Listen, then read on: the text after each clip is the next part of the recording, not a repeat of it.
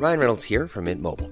With the price of just about everything going up during inflation, we thought we'd bring our prices down. So to help us, we brought in a reverse auctioneer, which is apparently a thing. Mint Mobile unlimited premium wireless. Ready to get 30, 30, bit to get 30, bit to get 20, 20, 20, bit to get 20, 20, bit to get 15, 15, 15, 15 just 15 bucks a month. So, Give it a try at mintmobile.com slash switch. $45 upfront for three months plus taxes and fees. Promo for new customers for limited time. Unlimited more than 40 gigabytes per month. Slows. Full terms at mintmobile.com. Porque el mundo actual no se entendería sin la economía y los negocios. Acompaña a Mario Maldonado, el columnista de negocios más joven y objetivo del periodismo financiero, en su programa Bitácora de Negocios.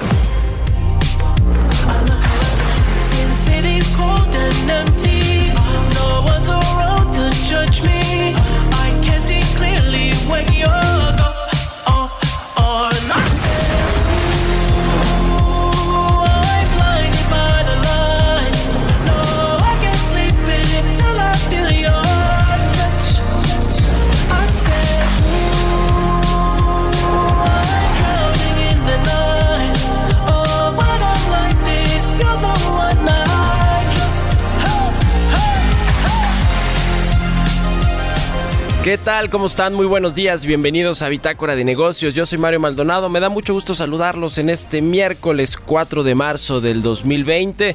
Son las 6 con 3 de la mañana. Iniciamos nuestro programa Bitácora de Negocios con esta canción de The Weeknd que se llama Blinding Lights. Esta semana, recuerde, estamos iniciando nuestro programa con alguna canción de The Weeknd a propósito de que este 20 de marzo va a salir su nuevo álbum que se llama After Hours. A mí, ya le he dicho, en lo particular me gusta esta banda canadiense The Weeknd. Saludo con mucho gusto a quienes nos escuchan aquí en, la Ciudad de México por la 98.5 de FM. También a todos nuestros amigos de Guadalajara, Jalisco, allá nos sintonizan por la 100.3 de FM, en Tampico por la 92.5, en Villahermosa, Tabasco a través de la 106.3, en Acapulco por la 92.1 de FM, en Tijuana por la 1700, en el Estado de México por la 540 y ya lo sabe en todos lados a través de la página heraldodemexico.com.mx. Ahí está el streaming de lo que sucede en la cabina de El Heraldo Radio. Puede verlo desde la página de El Heraldo de México. Les cuento que vamos a tener en el programa. Viene Roberto Aguilar, como siempre, a platicarnos de lo que está sucediendo en los mercados financieros a nivel global y cómo se aterriza todo esto a México. Vamos a hablar con Angie. Angie Chavarría, también columnista de El Heraldo de México, colaboradora aquí en Bitácora de Negocios, sobre eh, pues eh, las coberturas petroleras de, de Pemex, que bueno, compra Hacienda y negocia y compra Hacienda. Eh, ¿Cuánto pagó más eh, Pemex por estas coberturas? Que vaya que las va a necesitar ahora con todo, con todo el, movimiento que está viendo en el mercado petrolero. Vamos a platicar de eso. También hablaremos con eh, Carlos Segarra de PwC sobre la incertidumbre que genera a los CEOs, a los directores generales, este asunto del coronavirus. Alimenta la incertidumbre que de por sí ya con las guerras comerciales y el entorno global pues se veía complicado eh, pues todo el tema de la incertidumbre para los mercados. Vamos a hablar de eso con Carlos Segarra y también platicaremos con Marco Oviedo, economista en jefe para América Latina de Barclays. Nos va a hablar sobre los recortes al pronóstico de crecimiento para México y bueno, vamos a platicarle también de los cambios que hubo ayer en eh, la Secretaría de Hacienda, en la Comisión Nacional Bancaria y de Valores, en la banca de desarrollo. Yo le voy a hablar de eso en unos minutitos más. Así que quédese con nosotros aquí en Bitácora de Negocios. Son las 6 con 6 de la mañana. Le presento el resumen de las noticias más importantes con las que usted tiene que amanecer este miércoles 4 de marzo.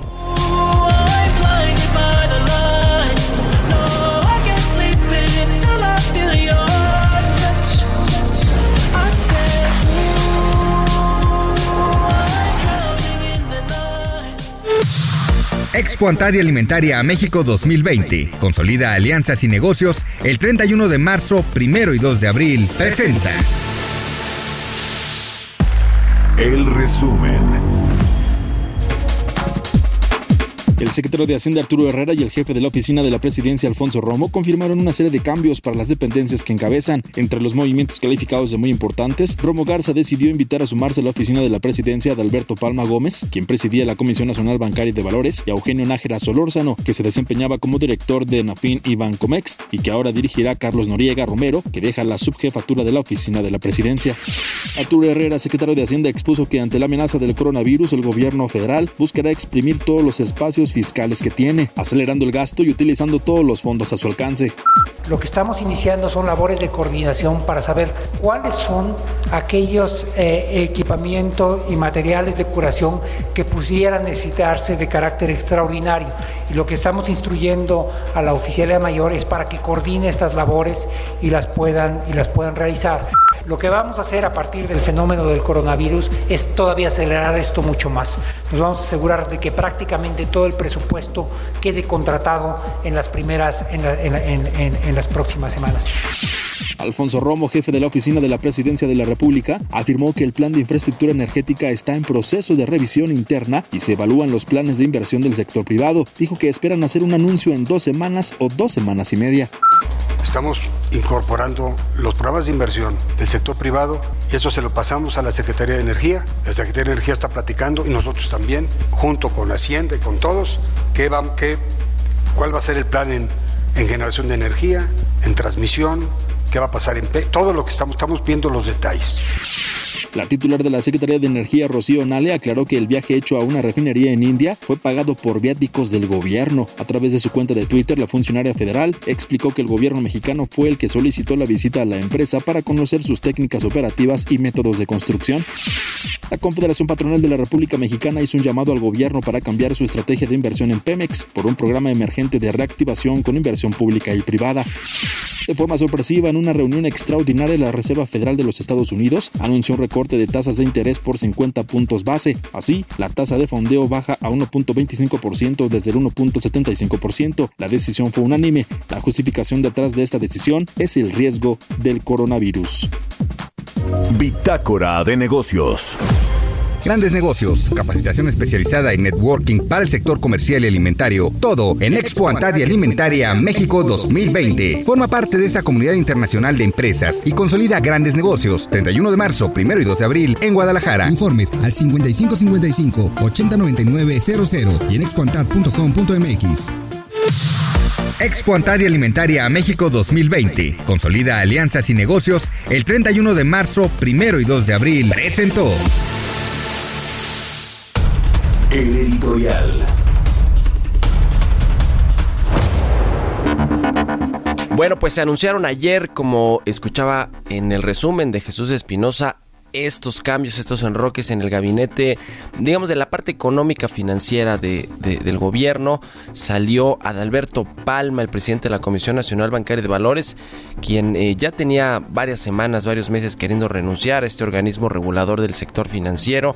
Nomás no se hallaba Adalberto Palma, a pesar de que tiene algo de experiencia en este sector, pues él es más bien un ingeniero bioquímico que llegó ahí eh, impulsado por Alfonso Romo, el jefe de la oficina de la presidencia, pero si le sumamos todas estas políticas de austeridad, la imposibilidad de trabajar en el sector privado, al menos en los 10 años siguientes después de dejar la administración pública, bueno, pues hizo que muchos funcionarios de alto nivel de la Comisión Nacional Bancaria pues eh, eh, fueran, renunciaran, dejando pues un vacío importante en toda la administración, operación y gestión de esta comisión tan importante para regular el sector financiero.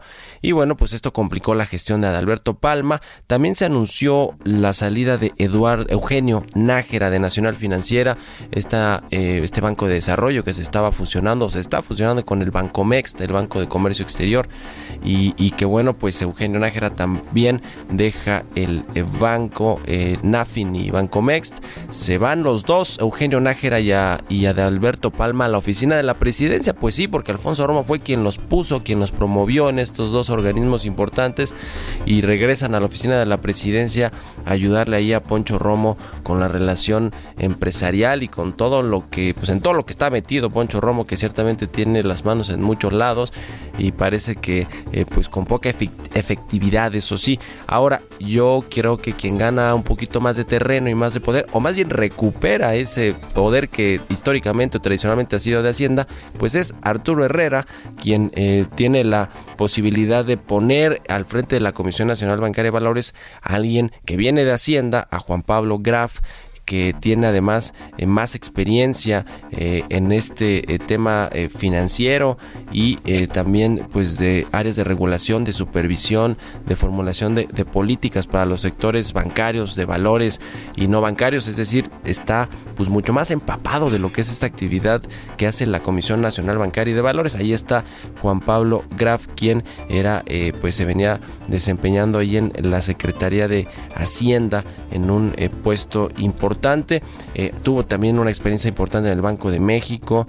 En fin, es, es un perfil creo que mucho más idóneo, más adecuado para esta Comisión Nacional Bancaria y de Valores. Entonces, pues Arturo Herrera va ganando un poquito más de pues de terreno en lo que le compete, que es pues el tema, aunque es un órgano descentralizado, desconcentrado la Secretaría de Hacienda, este regulador, bueno, finalmente quien lo elige, normalmente, el presidente es, es el secretario de Hacienda, donde pues no ganas en la banca de desarrollo porque ahí va Carlos Noriega, el ex jefe de la oficina, el ex subjefe de la oficina de la presidencia, es decir, muy cercano a Alfonso Romo, quien a pesar de que tuvo dos bajas de personajes que había puesto, junto con la de Margarita Ríos Farjat, se acuerda que renunció al SAT para irse a la Suprema Corte de Justicia, bueno, llega Carlos Noriega también al, al NAFIN y Banco Mexta, en fin, pues ahí están los cambios en el gabinete, yo creo que gana poder a Arturo, Arturo Herrera, pierde un poquito Alfonso eh, Romo, quien, bueno, pues ya eh, tiene la última llamada para poder hacer una verdadera interlocución con los empresarios, porque no se ve. Y viene la prueba de fuego que es este anuncio en el sector de energía, este anuncio de inversión privada que nomás no sale también. ¿Cuánto tiempo llevamos ahí? ¿Qué opina usted? Escríbanos aquí a, a la cuenta de Twitter de Aldo de México y a mi cuenta personal arroba Mario Mal. Son las 6 con 13 minutos. Mercados bursátiles. Roberto Aguilar ya está aquí en la cabina de El Heraldo Radio. Mi querido Robert, ¿cómo estás? Muy buenos días. ¿Qué tal Mario? ¿Cómo estás? Muy buenos días. Pues fíjate que ayer de, en esta conferencia de Robo me quedo con una, una frase. ¿Cómo pasar de un elefante reumático a un caballo de carreras? Este es lo que decía ayer en palabras más, palabras menos, el titular. Las metáforas de Poncho Romo, Exacto. que si, si así como hace metáforas eh, fuera ef- efectivo en la, en la relación con los empresarios, otro, otro gallo nos cantaría ahora sí que usando también una frase popular. Exactamente. Pero bueno, vamos a ver. eh, el día de ayer, Mario, primero el G7. Ya no alcanzamos a comentar esto. Había una. un- se estaba anticipando. El G7 emitió un escueto comunicado al finalizar la conferencia telefónica donde participaron representantes de los bancos centrales de estas de las economías más importantes del mundo. El mensaje se limitó a externar la disponibilidad de analizar y aplicar acciones coordinadas para amortiguar los efectos que el coronavirus tendrá en la economía global y los mercados parecía que no les gustó esta situación tan simple, pero dos horas más tarde y en un anuncio inesperado la Reserva Federal de Estados Unidos, esta es la nota del día que sigue todavía eh, teniendo impacto, bajó las tasas de interés ante la amenaza de los efectos de la pandemia y la rápida propagación del, virus. Se trató del primer recorte de emergencia desde el 2008, Mario. En México ha pasado también algo desde la caída de los precios internacionales del petróleo, todavía en el sexenio de Enrique Peña Nieto, cuando estas políticas eh, eh, fiscales y monetarias hubo una convergencia tal para tratar de amortiguar o blindar al país. Y eh, también la medida de la Fed se conoce antes de su próxima reunión programada para el 17 y 18 de marzo.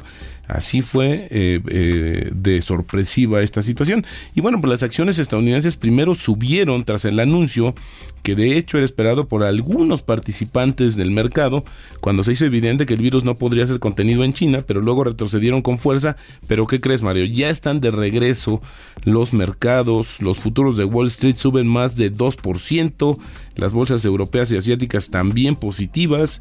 Ahora ya están como pues digiriendo más esta situación y sobre todo esperando que otros bancos hagan lo mismo. Sin embargo, algunos están muy acotados, como el caso del Banco Central Europeo, que tiene ya tasas cercanas a cero. Ayer como decía la primera reacción, subieron, luego se ajustaron y cayeron con más de 3%.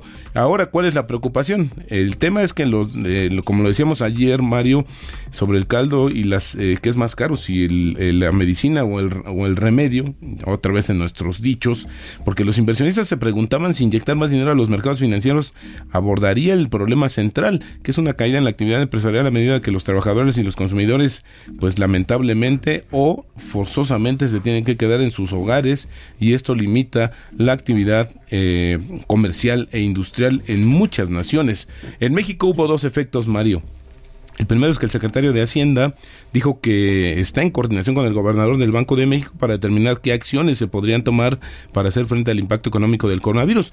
Aquí el tema es que no ha subido el número de casos en México, tenemos cinco, eh, pero sí es importante verlo en este contexto, pues luego, luego de que países como Estados Unidos y Australia, esto comentamos ayer todavía, si alcanzamos lo del tema de Australia, pues bajaran sus tasas de referencia. Pero también el gobierno de Australia, al, al momento de que el Banco Central bajó la tasa, a su nivel hist- mínimo histórico, pues también anunció una, un paquete de, de gastos y de proyectos para justamente tra- tratar de darle más impulso al mercado interno, que hay que recordar que también pues padeció por el tema de los incendios y hoy está en un proceso de recuperación la economía australiana.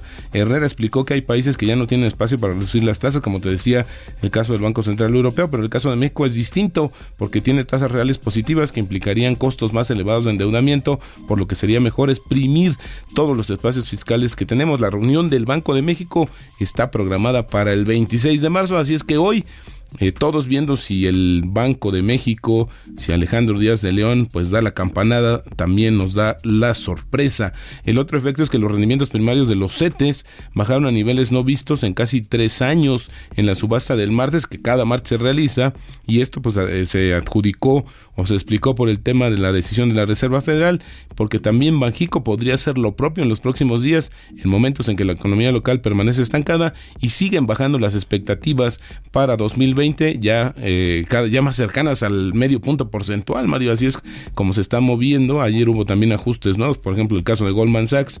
Y bueno, el tema del coronavirus, Chile y Argentina informaron sus primeros casos de coronavirus y ya suman seis países de América Latina con estos, con casos detectados. Los contagios se acercan a 100 mil, con más de 80 mil solo en China, donde el número de decesos ya alcanzó 2.943 y ya está presente en 77, bueno, 78 países, porque se acaba de informar el primer reporte de Polonia, 78 países ya con casos del coronavirus y decesos que suman más de 200 y el número de contagios que supera más de 2.000.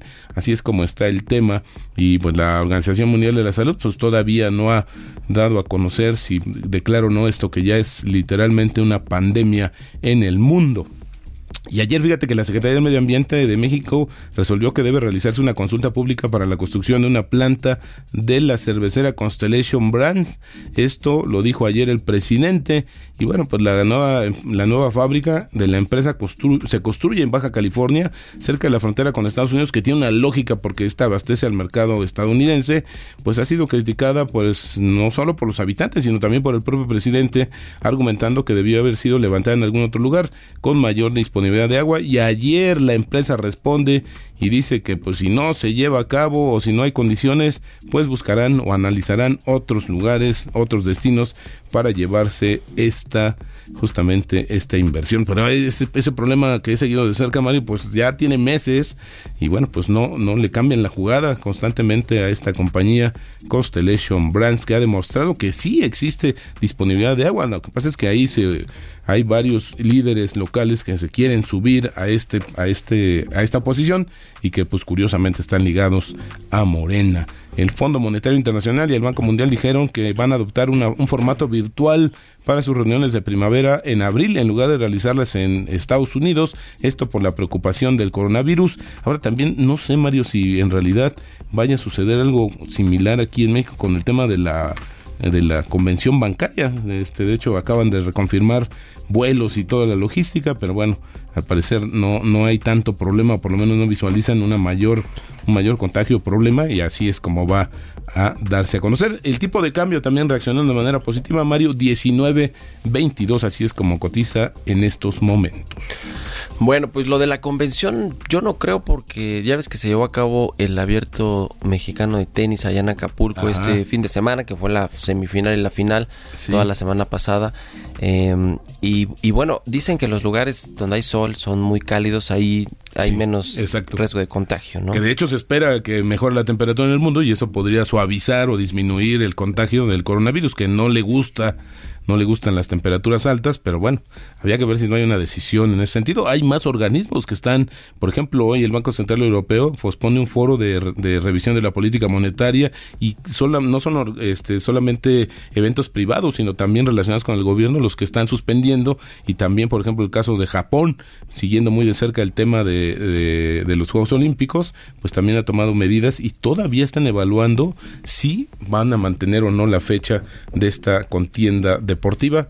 Eh, no se diga en Europa, los estadios vacíos no se están no están dejando eh, llegar a los eh, seguidores, se, se hacen en estadios cerrados, pero bueno, se está modificando esta cuestión, nos está llegando ya a la cotidianidad el tema del coronavirus, Mario.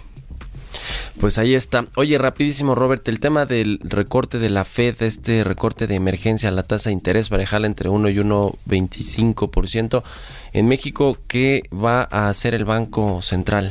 Pues el Banco Central creo que estaría en un tema muy... eh, tiene espacio, ¿no? Eh, como decía ya el, secretario de Hacienda, todavía tenemos tasas relativamente, bueno, no relativamente, sino más bien altas, y esto podría hacer que pudiéramos un- ver una disminución de medio punto porcentual. Incluso yo apostaría que sí sería, eh, dependiendo de cómo se mueva este tema, antes de la reunión eh, programada para el 26 de este mes. El 26. Bueno, también hab- habrá que ver lo que hace la Fed el 18, ¿no? Una cosa así, también tiene su Bueno, de exactamente, puede que, o sea, esa, esa reunión no la va a suspender. Puede que ahí también pueda este, tomar una decisión adicional dependiendo de cómo se mueva el coronavirus. Así es que todos los ojos puestos en el destino de la política monetaria a nivel global y las implicaciones que tendrá. Y, será, y bueno, la pregunta es si esto servirá realmente para combatir las afectaciones del coronavirus en la economía que hoy por hoy pues no se saben no de manera exacta no tenemos eh, una cifra más que lo que ha caído la bolsa los mercados pero luego se han recuperado pero al final del día hay economías que todavía ayer se dio a conocer por ejemplo el tema comercial en Brasil y no eh, no hay afectación todavía en México tampoco pero bueno. Gracias, mi Ya, querido Roberto. Roberto Aguilar, sígalo en Twitter, Roberto AH, las finanzas nos harán libres. Es lo que está me, buenos recu- me reco- recordándome Jesús Espinosa. Gracias, Roberto. Muy buenos días. 6 con 24. Mario Maldonado en Bitácora de Negocios.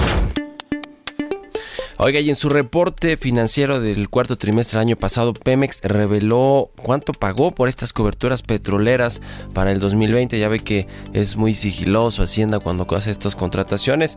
Pues pagó 56.5% más que en años anteriores. De esto nos va a platicar Angie Chavarría, columnista de El Heraldo de México y colaboradora aquí en Bitácora de Negocios. Mi querida Angie, ¿cómo estás? Muy buenos días.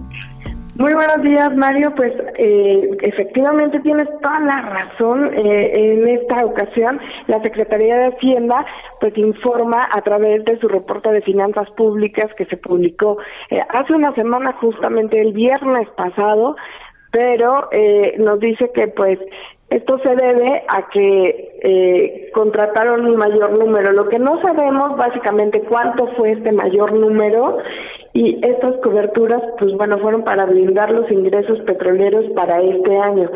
El costo representó alrededor de 20 mil millones de pesos, que significaron mil millones de dólares eh, y cubren un precio de 49 dólares por barril de crudo. Pues bueno, si vemos en este caso, eh, Mario, pues bueno, implica un cambio en la forma en que Pemex está haciendo la cotización de contratos con refinería. Y pues bueno, esto está generando de alguna manera que tuvieran que hacer una reestructuración del programa. Las coberturas petroleras realmente nos funcionan, son aquellos seguros o es un seguro de protección que nos garantiza que si viene una baja, como lo que estamos viendo ahorita por el tema de coronavirus, pues bueno, es el colchón que tiene México para responder ante una contingencia como la que se vive. Ujú. Lo que me llama la atención, Engie, es que según la información, eh, se contrató solamente esta cobertura por cerca del 14% de la producción total de crudo de Pemex. Es uno de los montos más bajos que, que ha, eh, digamos, que ha cubierto, ¿no? Uno de los porcentajes más bien más bajos que ha cubierto eh, desde que se lanzó este, este instrumento de coberturas o de seguros para la, eh, el precio del petróleo. ¿Cómo, ¿Cómo, ves este asunto? Porque yo creo que ahí eh, lo que quiso hacer Hacienda es pagar no mucho, no gastarse mucha lana, que son, como, fue, como sea fueron mil, eh, mil eh, millones de dólares, ¿verdad? Mil millones de, de, dólares. Pero, pero pues por poca parte de su producción y ahorita que estamos viendo el precio del petróleo pues caer, ahorita se recupera en las últimas jornadas, pero es complicado, ¿no? O sea, no sé si la estrategia, lo que quiero decir es que no sé si la estrategia de Hacienda fue la correcta de cubrir solamente el 14% de la producción. Yo creo que estamos corriendo un gran riesgo, Mario, porque finalmente apenas estamos ni siquiera una tercera parte de la producción total. Eh, básicamente estamos ante, pues, eh, una serie de, de problemas externos que está enfrentando y pues el hecho es de que solamente tenemos para protegernos ni siquiera una tercera parte y el resto tenemos que enfrentarlo solos. Eh, no, no es la mejor estrategia. De hecho, en los países tanto avanzados como en los que se encuentra México, garantizan todo lo que tenga que ver su producción petrolera. Y de hecho, por ejemplo, eh, desde 2001, cuando México empezó a ver este tipo de contingencias y que no le atinaba bien al precio del barril de petróleo promedio, pues bueno, empezó a contratar estas coberturas. Ya. Bueno, pues a ver cómo le sale esta jugada a la Secretaría de Hacienda, que bueno, pues es, es uno de los, de los temas que además se ha echado también a la bolsa. Normalmente Hacienda es quien hace estas contrataciones, pero, pero bueno, pues ahí eh, lo hace para, eh, como tú dices, blindar los ingresos petroleros y, y, parte de las finanzas públicas. Todavía Pemex contribuye por ahí del 15%, 17% del presupuesto federal, o sea, los ingresos petroleros son importantes y si no eh, digamos, se llega al precio que se pues, que fijó en los, en los criterios de política económica, pues está difícil, ¿no? Está difícil el asunto. Muchas gracias, mi querida Angie. Recuérdanos tus redes sociales y cuando escribes aquí en el Heraldo de México para que la gente te lea y te siga. Muchas gracias, Mario. Pues sí, está un poco difícil, pero por favor síganme a través de mis redes sociales, eh, a través de Twitter, arroba Angie Chavarría, y a través de Instagram, arroba Angie Chavarría. Muy bien, pues ahí está. Buen día, eh, mi querida Angie. Muchas gracias, por, como siempre, por tu participación. Son las 6 de la mañana con 28 minutos. Vamos a hacer una pausa y regresamos con más aquí a Bitácora de Negocios. Continuamos en un momento con la información más relevante del mundo financiero en Bitácora de Negocios con Mario Maldonado. Regresamos. Estamos de vuelta en Bitácora de Negocios con Mario Maldonado. Entrevista.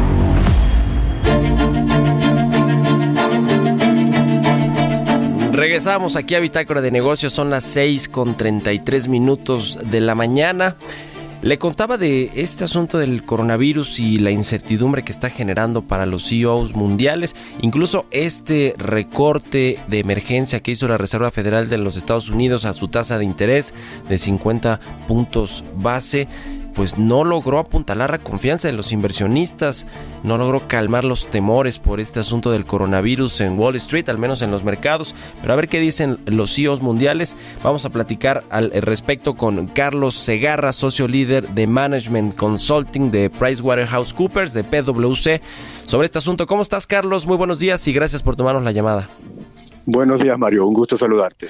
Eh, pues cuéntanos de, de este, eh, pues de esta edición global del estudio CEO Survey que hacen todos los años allí en PwC, eh, en la cual pues entrevistan a, a, más de 1.500 o a 1.500 CEOs globales para conocer su percepción sobre el panorama económico mundial y, y la, pues las proyecciones de crecimiento que tendrán sus empresas. Cuéntanos, por favor. Claro que sí, Mario, con mucho gusto. Sin duda, como mencionas, todos los años nuestra firma hace este estudio a nivel global. Lo presentamos en, en enero, siempre en la versión de Davos, y hacemos eh, nuestro análisis para cada uno de los países relevantes en, en los que operamos, en, en este caso, por supuesto, México. Algo importante que hemos identificado este año, a diferencia de los anteriores, es una bajada a nivel global en el optimismo que tienen los CEOs de diferentes empresas en el crecimiento de la economía global. Déjame darte algunos datos. Por ejemplo, el año pasado, en, en, el estudio que hicimos, este estudio lo hacemos durante los últimos 10 años, el 2019 veíamos que cerca del 42% de los CEOs globales consideraban que la economía global iba a mejorar. Este año ese porcentaje bajó a solamente un 22%. Entonces, sí vemos una preocupación a nivel global y esto se repite igual en México en cuanto a esta disminución del optimismo por el crecimiento de la, de la economía. Varios factores para este, esta disminución del, del optimismo. Si bien mencionas el, el coronavirus, Mario, es importante resaltar que este estudio lo hicimos en el caso de México durante los meses de septiembre y octubre del año pasado, ¿no? momento en el cual el coronavirus todavía no, te, no, tenía los efectos que tiene ahora. Si bien uh -huh.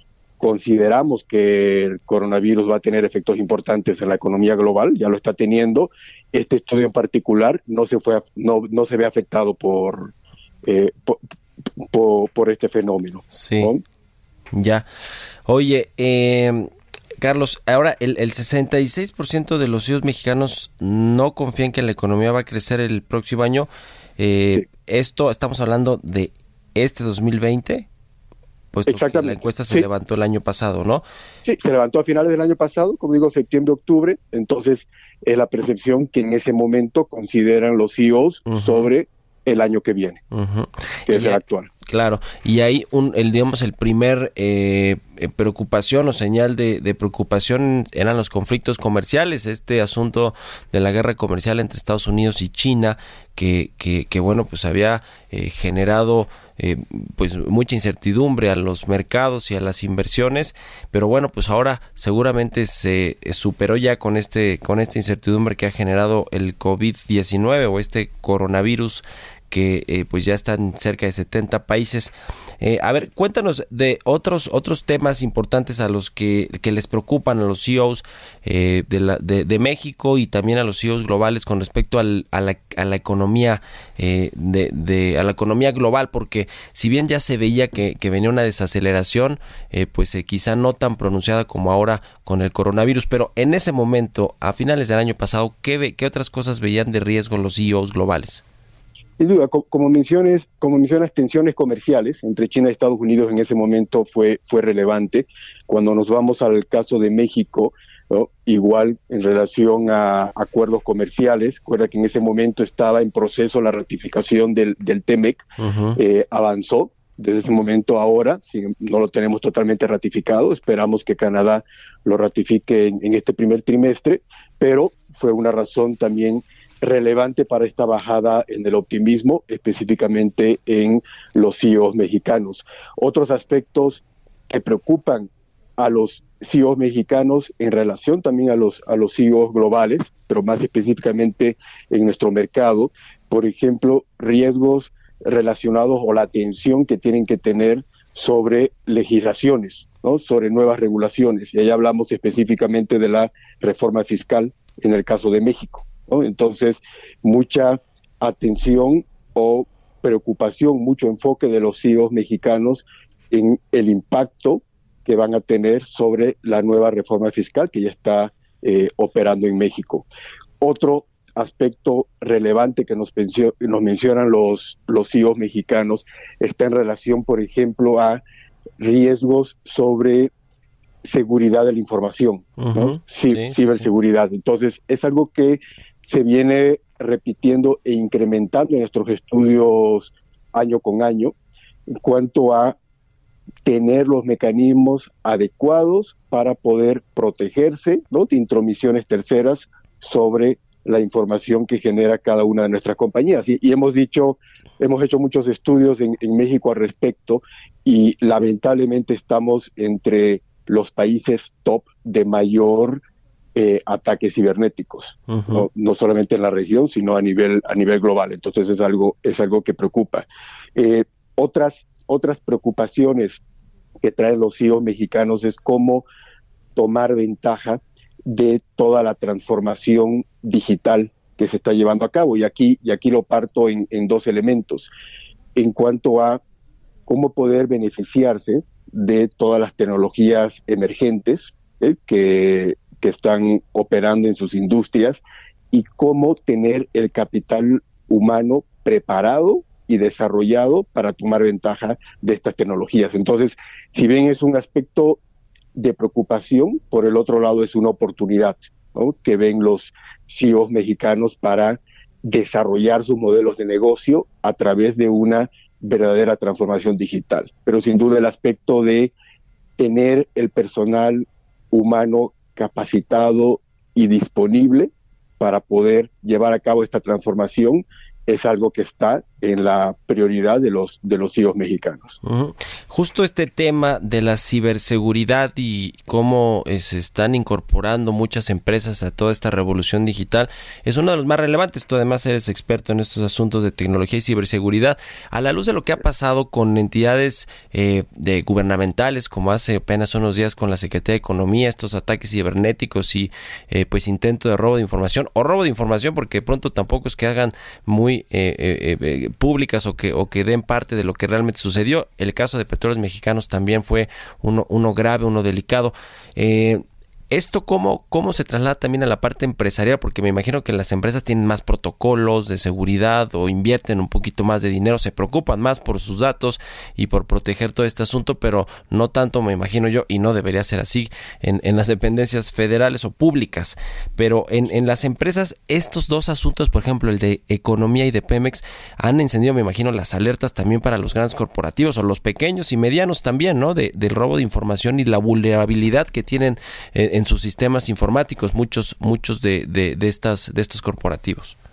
Sin duda, sin duda, Mario, ha, en- ha encendido mucho más esta preocupación. Creemos que no lo necesario. Todavía hay una brecha relevante en el país en cuanto a la inversión que se debe realizar en, en ciberseguridad y, y los empresarios mexicanos nos lo expresan de esa forma. Eh, tienen preocupaciones en poder desarrollar las estrategias internas adecuadas, que no es solamente el poder invertir más en mecanismos físicos ¿no? de, prevención de ataques, sino mucho más es el invertir en su propio capital humano, porque hemos visto, según las estadísticas, la mayor parte de los ataques cibernéticos se da a través directamente de acceso inadecuado por personas, por nuestro mismo personal, ¿no? Por falta de conocimiento de esos, de esos protocolos de seguridad de la información. Entonces, sí, sí está habiendo una, un avance en cuanto a cerrar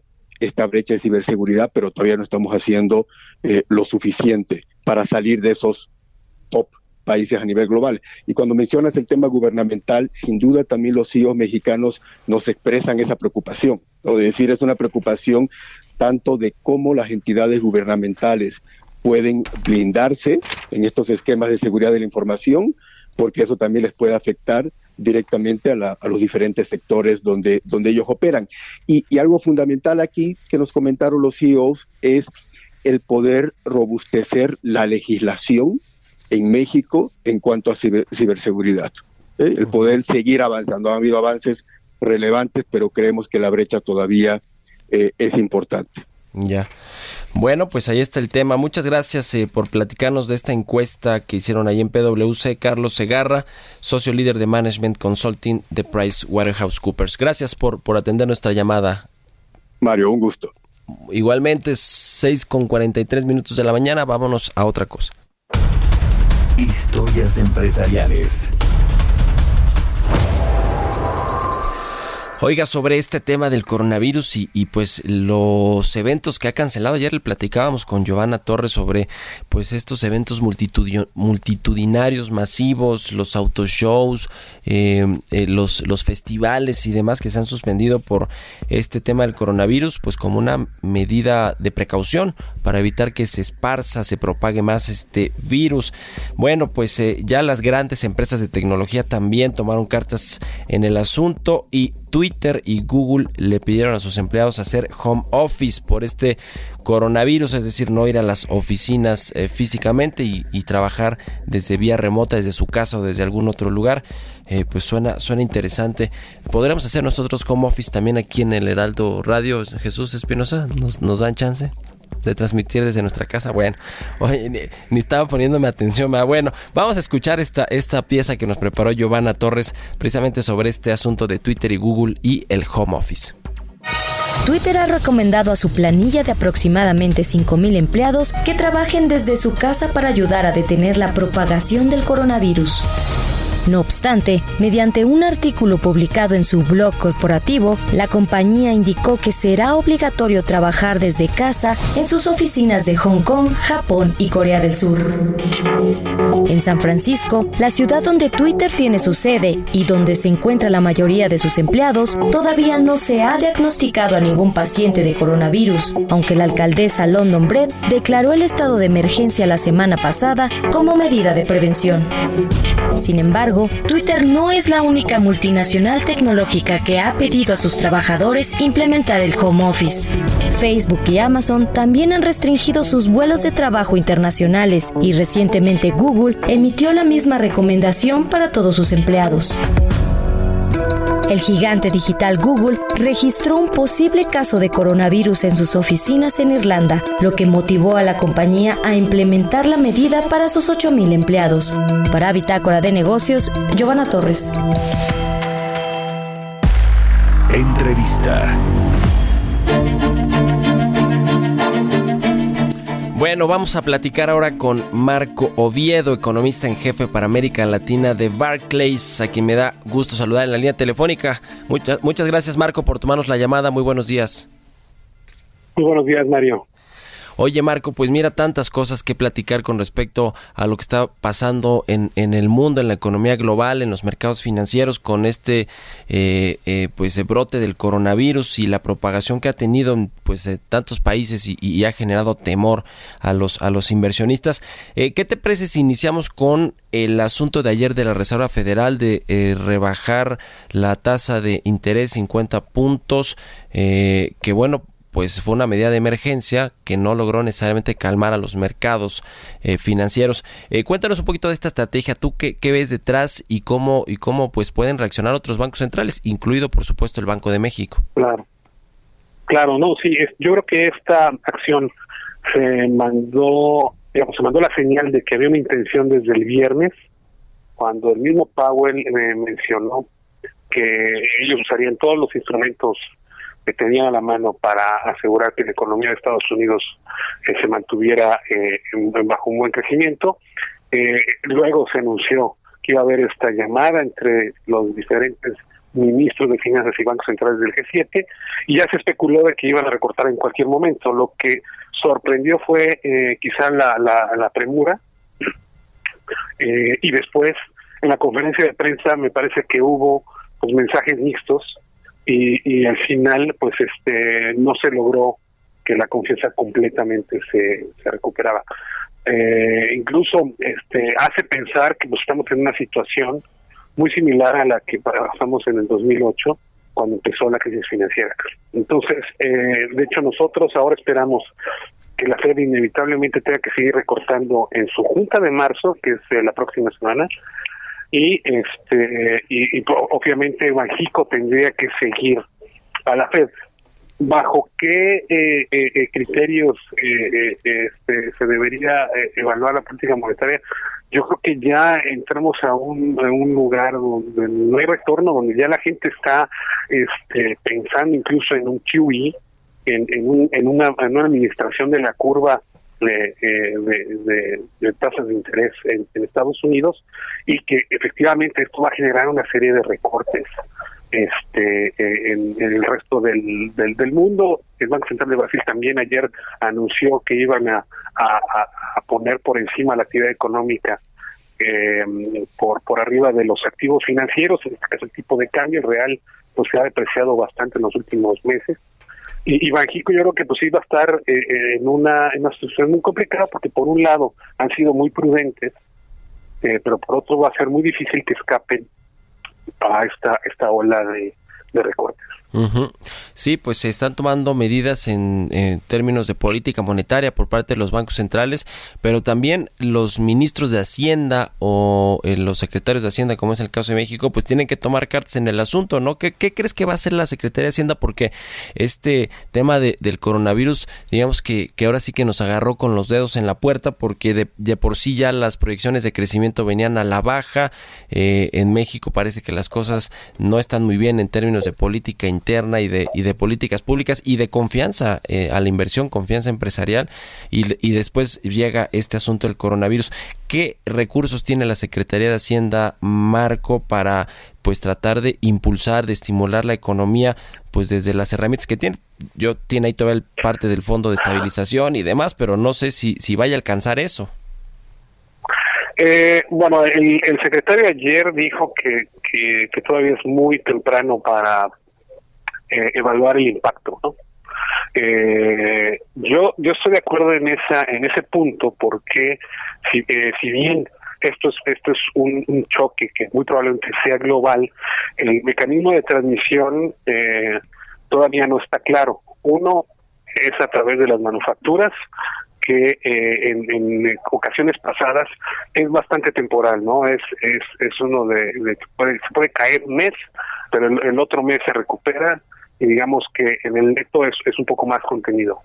En el momento en que México, digamos, eh, se, le, se vea eh, con mayores contagios y esto impacte eh, los viajes, el turismo, el sector servicios, pues es un choque un poquito más profundo y eh, eh, que seguramente tendría este, una persistencia más larga, como lo, lo que ocurrió en el 2009 muy, de manera muy parecida. Y también va a depender la acción del gobierno para contener eso. ¿Qué puede hacer la Secretaría de Hacienda? Pues no mucho, porque al final del día me parece que esta administración tiene eh, como prioridad mantener las finanzas públicas estables. Quizá tendrán que recortar otras cosas para poder este, invertir en otras. Eh, hablan de una de una mejor ejecución del gasto, es algo que veremos. Y por el lado de los ingresos, eh, por ahora en enero las cosas se ven relativamente bien con los nuevos impuestos que introducieron, pero sí efectivamente en el momento en que empiecen a sufrir eh, esta parte, pues van a tener que recortar más y, pues eso, eso puede profundizar eh, la desaceleración. Eh, yo te diría que el espacio que tienen que ellos mismos se han eh, autoimpuesto no es mucho. Ahora, la diferencia la podrían hacer si quieren desviarse de las metas fiscales, pero eso pues también tiene el riesgo de que sea percibido eh, como una una este, acción eh, que vaya en contra de la estabilidad macroeconómica, etcétera, y puede pegar por otro lado. Entonces, creo que lo que mejor pueden eh, implementar es quizá eh, reducir la incertidumbre de ciertas políticas como la energética, donde vemos que, que el, el- digamos el, el, los objetivos que ellos tienen eh, no son en línea con la reforma energética que sea retomar la reforma sería una una, una mejor idea que, que impulsar el gasto Ya, pues sí, eh, ahí habló Arturo Herrera ayer en, en este anuncio de, de algunos relevos en el sector financiero eh, gubernamental, pues sobre exprimir el gasto, que, que bueno, pues yo no le encuentro otra otra explicación más que ejecutarlo eficientemente, ¿no? En tiempo y forma en, en lo que toca al, al gobierno, es decir, ejercer eh, el gasto y, y- el, y el presupuesto federal, pues como se tiene que hacer, pero la verdad es que la clave del juego, y lo ha dicho Arturo Herrera, que eh, eh, seis de cada siete pesos, una cosa así que se invierte en México, vienen de la iniciativa privada, eh, pues es el asunto de generar confianza, ¿no? Para la inversión privada. Y la verdad es que, digo, no sé tú qué, opinas, Marco, pero pues no se ven como mensajes muy, muy alentadores por parte de- del gobierno y sobre todo en este caso de la inversión en el sector energético que, que se va a anunciar en, teoría en los próximos días porque no ha podido salir puesto que no ha habido un acuerdo entre, entre los radicales, digo yo, Rocío Nale, Manuel Barlet y los moderados, Arturo Herrera, Alfonso Romo y algunos otros, eh, porque no ha habido simplemente un acuerdo para ver si se va a abrir o no este sector a la iniciativa privada. ¿Tú crees que es de las últimas llamadas? A mí me lo ha dicho ahí el presidente del CCE, del Consejo Mexicano de Negocios, es la última llamada de confianza para los empresarios y no, yo no sé qué va a pasar después, ¿no? Con esta relación IP-gobierno. Así es. Sí, no, este, podemos eh, enfrentarnos a una situación muy parecida a la que se observó con la sección de Luis Echeverría, donde tenías un sector privado también con, con, con mucha eh, fricción con el gobierno, Ahora, eh, algo que podría ayudar es el hecho de que el sector externo está bastante complicado. Segundo, los resultados de Pemex eh, están siendo peor de lo que quizá ellos esperen. Sí, Entonces sí, la sí. realidad los va a obligar a, a cambiar un poco el enfoque, que yo creo que ese es, digamos, el, el, el único visto de, de esperanza para que el fiel de la balanza, que es el presidente, decida, ok, dado que esto me va a costar mucho dinero, yo prefiero eh, usar el dinero para mis objetivos, que son los programas sociales y todo eso, en lugar de, de- gastarlo en, proyectos que no ser productivos, dejárselos al sector privado. Y ahí sí, yo creo que el sector privado ya eh, estaría con un poco de más claridad, no solo en la parte de Pemex, sino en la parte de Comisión Federal, en la parte de renovables, toda la política energética. ¿no? Ujú. Pues bueno, a ver cómo se va desenvolviendo todo este asunto de, pues, del coronavirus para empezar en la economía global y cómo en México eh, se van resolviendo los asuntos internos y, y- bueno, pues estos choques que nos llegan también del exterior por este asunto del coronavirus. Muchas gracias, eh, Marco Oviedo, como siempre, por habernos tomado la llamada aquí en Bitácora de Negocios y por habernos ayudado a entender más de lo que sucede en los mercados financieros. Tú que estás allá en la meca de, de, las finanzas de, los mercados en, en Nueva York. Así es, Bobo, muchas gracias a ti por la invitación. Que tengan excelente día tú y todo tu auditorio. Un abrazo para ti, Marco Oviedo, economista en jefe para América Latina de Barclays. Con esto llegamos al final de Bitácora de Negocios. Muchas gracias por habernos acompañado. Como siempre, le agradezco de verdad, de verdad, que nos escuche y que nos mande sus comentarios. Lo dejo con Sergio Sarmiento y Guadalupe Juárez aquí en los micrófonos de El Heraldo Radio. Nosotros nos escuchamos mañana en punto de las 6 de la mañana. Muy buenos días.